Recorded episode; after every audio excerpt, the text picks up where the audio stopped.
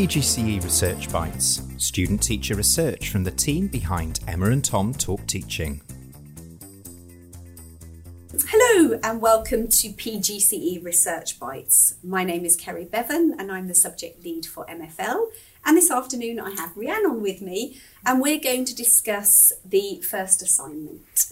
So perhaps Rhiannon, you can tell me the topic, the broad topic that you were given by your part, Lead Partnership School and how you narrowed that down for the assignment. Yeah, sure. So my topic they gave me was quite broad. It was um, forging positive relationships and improving low level disruption in the classroom. So I kind of panicked because I felt like that was sort of two topics in one. Yeah. And I thought, uh, well, at first I thought, oh, that's a great topic because it's, you know, really interesting. And I think that as a language teacher, you having kind of positive relationships in the classroom is very important. I mean, for every subject, but mm. because confidence is so low in language, I think it's extra important.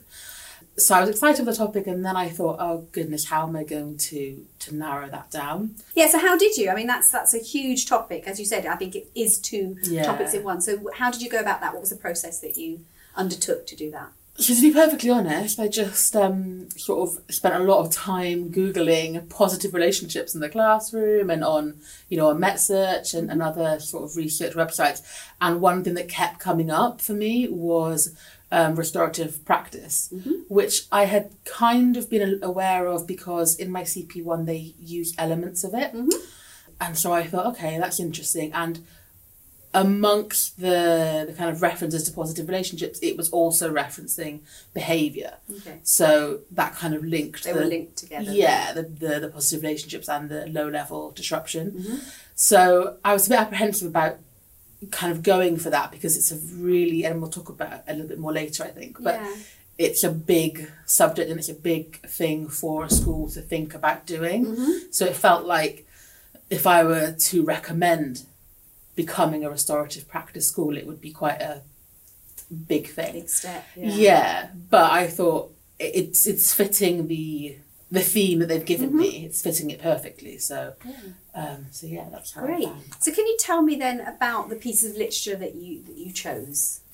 Yeah, so I wanted, I, I read quite a lot in the beginning just about what restorative practice is and where it comes from and restorative justice. And a lot of that was set in the States because it's mm-hmm. an idea that really did come from America, I think, from, from my research. But I wanted it to, with the the six texts, to sort of cover different aspects and mm. for each text to have a, a purpose for the school to, to kind of read or, or be mm-hmm. aware of. So the first one was a text which talked to five teachers who had been um, in a school that had been doing restorative practices for five years, which from the research that I saw was quite unusual because most of these schools that are doing restorative practices have only been doing it for a couple of years.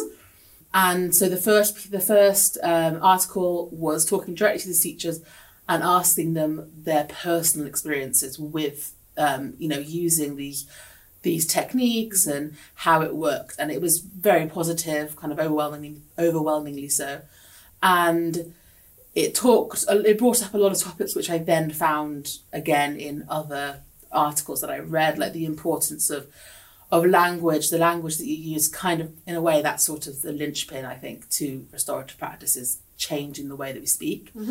So that was sort of the main thing that came up in that piece, but it still felt like a very small group of people who, obviously, this wasn't this wasn't discussed in the article, but um, the obviously were enthusiastic teachers about this topic, and they also brought up a lot of concerns that also came up in many of the texts, like the the fact that there's exam pressures, mm-hmm. there's time pressures, there is the pressure of training. You need to be properly trained to mm-hmm. to do restorative practice. So that kind of led me to my second piece. So the mm-hmm. first piece was sort of personal stories and examples.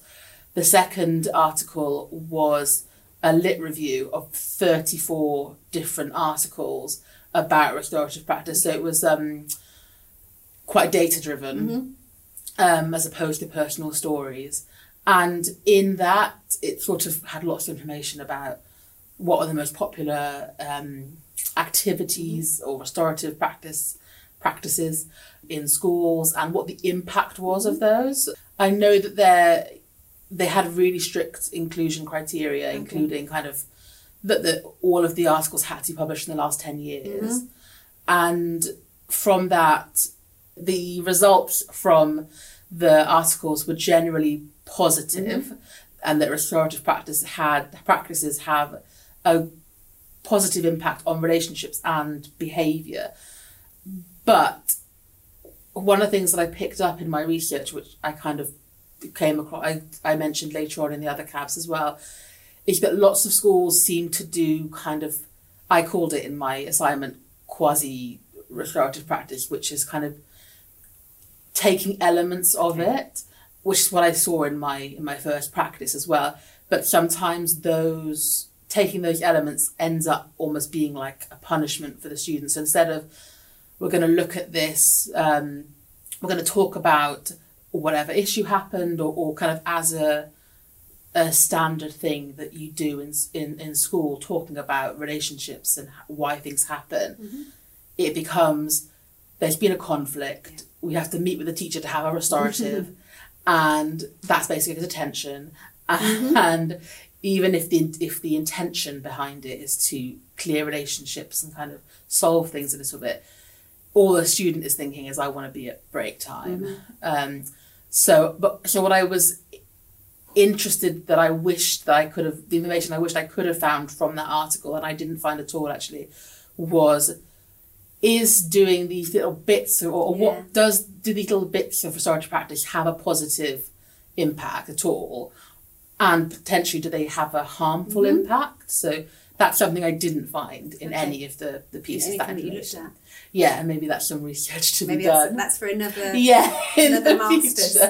so my third cap was comparing or connecting restorative practice with social emotional learning, and the reason that I found that interesting is because a lot of the time when you're reading at restorative practice, it seems to be used to deal with conflict. Mm-hmm. Whereas what it suggests in this piece is that, or this article, is that restorative practices can improve social interaction mm-hmm. and social skills in general, which really links, I felt, to the curriculum for Wales mm-hmm. and that kind of confident, um, capable individuals and, mm-hmm. and healthy individuals.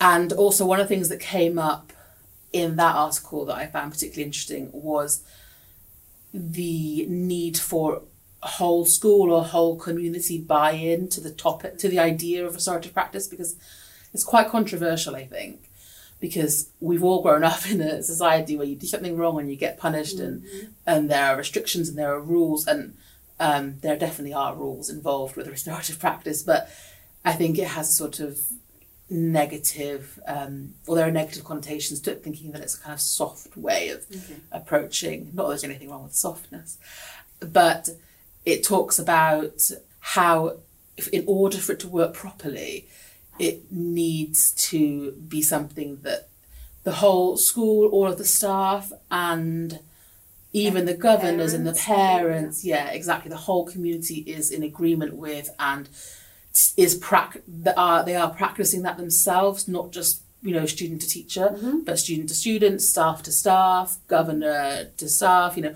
all, all of those um, on all of those levels. And that article actually led me to, I think it's my fifth um, cap, mm-hmm. but which was about the theory of how to, or it was, it was kind of a guide to how to get um, schools to, or other teachers and staff members to buy into an idea like restorative mm-hmm. practice. Mm-hmm. And it, um, there's a model, I think it's the change diffusion model or something like that. Mm-hmm. And it's all about how you can um, effectively, if you're going to make a change, any kind of change, how you can get that to happen successfully and for the change to stick and to have, you know, everyone involved accepting it. Um, and, you know, not in a, not just accepting it, but being excited about mm-hmm. it. And so this uh, article actually applies that directly to restorative practices. And I think it's really useful also. I think I did mention this in my assignment that it's a very useful piece, even if you're just focusing on curriculum for Wales, because there's, you know, all the schools at the moment in Wales are going through this huge change. And I think that we probably all experienced that not everyone is necessarily on board with the change. And so it breaks down, for example, um, that, that there are different kind of people, categories of people in any community. So people who people who are so excited to try something new immediately, people who are very skeptical, people who have a lot of respect. Naturally, people respect them, and how um, if you can get those kind of people on board, often that kind of diffuses through the through the community, and people think, okay, if this person thinks it's a good idea. So it has a lot of practical advice about, um, you know, how to approach a new a new system, um, and specifically to uh, you know aiming at restorative practice.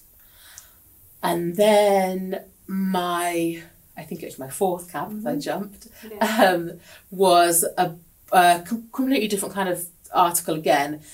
Uh, sorry, it wasn't an article, it's a book. i chose a chapter from a book. Um, and I think the author's name is Finnis, Mark Finnis, and he's kind of a leader in restorative practice in the UK. And I found the, the whole book really interesting and really engaging and easy to read because it's it's talking directly to the teacher and it's full of examples of conversations that you might have with students and it's very you know you can see yourself or other people in it. Uh, but again it, it is it is overwhelmingly positive about um, restorative practice. And I felt like this that that text is really useful if you want to get your staff or your community, your parents to agree to the idea of becoming a restorative practice school. It's a really good text to give them because it's so easy to read, it's really clear, and you can really see the positive, the positive, the benefits of, of restorative practice. As I said before, uh, restorative practice does have this reputation, I think, for being kind of soft, and he talks about how that's not the case. You do have rules and you do have expectations. Um, and I think having that sort of practical examples is really helpful. And also, one of the things that was interesting about that chapter is that he talks about instead of schools having a behavior policy, they should think about having a relationship policy. And one of the things he says is that that everyone who is implicated in the policy should be, you know, take part in creating it. And- construction. Yeah, exactly, and that it should be you know produced and written in a way that students will want to read it. And mm-hmm. so I looked at the behavioural policy of my school, which Right. obviously kind of linguistically it's accessible. It doesn't use difficult mm-hmm. words, but you know it's 16 pages. It's aimed at teachers that mm. you know parents won't want to read it, let alone students, because that's not the. I'm not criticising it. and That's just not the the point of that document. But the idea of having a relationship policy that students might want to uh, actually see, and again, perhaps that could be a um, a poster, an informational poster, rather than a sort of word document. Uh, and the final article that I looked at was a really interesting sort of idea about creating a virtual peace room. So peace rooms are um, quite common in restorative practice. It's kind of a space that you can come to to talk about something that's happened, or um, and there are certain rules about when you're in this space, the language that you use, and the way that you treat other people, and that kind of thing, which hopefully then sort of diffuses to outside of the room. Um, but the idea was, can you make a virtual version of that peace room? Okay. Um, and it was the article was written, I think, in 2017, so before the pandemic. But I feel like it became, you know, even more relevant mm. post pandemic. And it hasn't been piloted; it was just an idea. So I think it was something that could, you know, if it were piloted, it, it could be something really mm-hmm. interesting. But um, for me, one of the most interesting things, so it would be kind of like a social media platform, mm-hmm. but specifically for students at the school to kind of air grievances. And I think what struck me is that a lot of what is happening, you know, conflicts and things that happen in school are because they come from things that have happened online. Yeah. And one of the uh, interesting ideas in this virtual peace room they had, and I don't know how realistic this is because of data protection, but they wanted you to be able to sort of copy and paste or something or screenshot things or link in some way things that happened on one social media platform and bring it into this virtual peace room. So if something, you know, some argument happened on Instagram, it can be talked about in this this peace room. And I thought, thought that was really interesting because it connects the idea of using restorative practices in their actual lives, not just their mm-hmm. school life.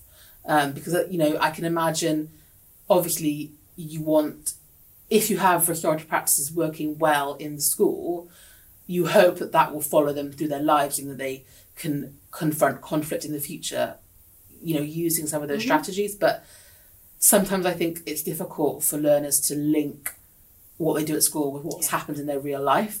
And I thought that's a really lovely idea that there could be this resource and it connects it more to, you know, how they, because the article also talks a lot about, there's a lot of evidence that punishments for things like cyberbullying mm. are not a deterrent at right. all. Partly because I think they're talking about how something to do with the teenage brain mm-hmm. that that it doesn't see that sort of risk as something to stop them. It's right. so distant.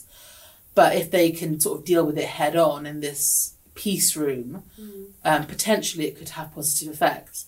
The only problem that I saw reading it, and this is something that came up again and again actually in the articles, is that there's a high expectation on teachers. Mm. So who is going to be manning this room? Because the idea also is that it's not just the students together in this room, there is a professional there as well. Yeah um, or at least maybe not all the time, but at least kind of looking at it. So is that a teacher? You know, what are the practical implications of having that? And that came up, like I said, in lots of the articles. Um, one of them, I can't remember which one it was now, but it talked. I think it was the the Cap three, the um, the one about social emotional learning. Mm. It talks about how staff members somehow magically make time to do these restorative practices. Aren't they wonderful? And I was reading it and I was thinking that's not good for staff well-being, you know. and that's actually one of the recommendations that I later had was if you're going to do restorative practices, it needs they need to be kind of timetabled in and there needs to be time and money, which is obviously a, a stumbling block yeah. um, to doing this um, in order for it actually to be sustainable. Thank you, Rhiannon. That's you know very very comprehensive um, overview of, of the piece of literature you looked at. As you were talking there, you sort of mentioned that you found this in in several pieces of literature that you looked at. Did you find as you were writing that you were referring back and forward to you found obviously obvious connections as you were doing that? Yeah, definitely. I think that's one of the. I think like in order to kind of answer the question that I asked myself about what would be the result of using restorative practice on positive relationships and improving low level disruption. Um, the, I needed to look at them all in one yeah. because, and there were constant connections coming up between them, like naturally, the same themes come up and again and again. So, and which is partly why I chose, as I said, I chose those texts because they or they connected, but they show sort of different angles of the same issue. Like through different lenses almost. yeah yeah. So you've mentioned one recommendation that you made. Um, what were the other recommendations? So i recommended as i said you know having strict times or, or plotted in timetables. And one of the things was one of my recommendations was linking to the piece about how to get staff you know staff buy-in is selecting kind of carefully selecting staff members to send to be trained mm-hmm. in restorative practice and kind of picking people who um, they the school feels would be optimistic and open to change, but who also, you know, perhaps it's people who've been at school for a while and people respect their opinion, mm-hmm. and so hopefully they could come back having done their training and kind of naturally disseminate that mm-hmm. information. So that was one one recommendation. I also recommended um, that they, if the school really was considering becoming a restorative school in the kind of full sense, not sort yeah. of picking pieces. That they connect with other schools in the community, mm-hmm. particularly kind of their feeder schools, yeah. because um, I think that actually a lot of primary schools do do some of these restorative mm. practices, and even if they don't, maybe it's something that they could consider doing as well, if not to the same level, at least sort of incorporating some of those ideas so that when the students come in to year seven, they've got an idea already, so it's not something totally new for them. Um, so another recommendation was that almost perhaps even before they start doing restorative practices with the students, to start doing it as a, as a staff, as a school, you know, uh, if there are issues that come up. And not just issues, because I think it's something that you can use in a positive, not just for conflicts, but in positive ways as well. So to do it amongst your staff. Also, then I talked a little bit about how you might trial it, whether you would trial it with um, the first years or whether you might trial it with a, a group that um, possibly the, the the students need it the most or one of those teachers that you sent on training who feels really positive about it so that again hopefully the the outcome could be more positive than if you get a sort of skeptical teacher to start it immediately. And also i suggested that they could you know this is something for the if our teachers are going to be researchers Yeah. if that that idea of the virtual peace room if they could do some research on that themselves. And also the other i'm not sure if it was an official recommendation but i definitely did talk about how one of the things that the article about change and how you can in- introduce change says that sometimes it's a good idea to piggyback things onto um, another kind of change as you know for example the curriculum. Okay. because if you know the community is ready for a big change now it might actually be although it seems overwhelming to also you know add this huge other element to the school. It could be the exact right moment of you know we're changing now anyway. It's all going to come together and so that was a possible Opportune moment. yeah well, yeah So, what do you think now your next steps are, both as a practitioner and as a researcher? So I think so. One of the things that, kept, like I said, kept, kept coming up was the importance of how you use language, and um, obviously as a linguist, Yeah. that's important to me. But whether it's in whether you're in a school that has restorative practices or not, the language of restorative practice I think is really valuable, and the kind of not placing blame and thinking about what are the reasons for these things and what you can do to move on. And I think that's something that definitely I will, you know, take on mm-hmm. in as a as a practitioner. And also I think that that is something being kind of amenable to to changing your language is important for everything, whether it's kind of using more Welsh or whether it's, you know, being um, sensitive to students' pronouns or whatever it is. Yeah. I think being an, open to changing how we speak and kind of being aware of it, because I think often we sort of speak without thinking, um, which is natural. But sometimes, you know, I think that that's something that I'll take with me as a practitioner. And in terms of as a researcher, I think that what I found helpful about doing this particular assignment was I've never done this kind of assignment before where you're, you're sort of reviewing six texts almost separately. Right. I've always sort of in the past been kind of bringing in other evidence to support or contradict um, my own thoughts or, or other evidence that I found, but kind of looking at these things individually kind of gave me quite, like I said, a sort of 360 view of this Yeah. topic. And it was quite, uh, yeah, that was quite useful, I think, to sort of just focus on being critical and, um, but also kind of, you know, positively critical and possibly negatively critical on the individual pieces, um, individual articles or text, as opposed to kind of taking one idea from them and kind of mashing it up. I don't know if that makes No, sense. Great. Well, thank you so much, Rhiannon, for sharing your experiences and, and sharing your literature reviews with us today. Thank you. Thank you, Gary.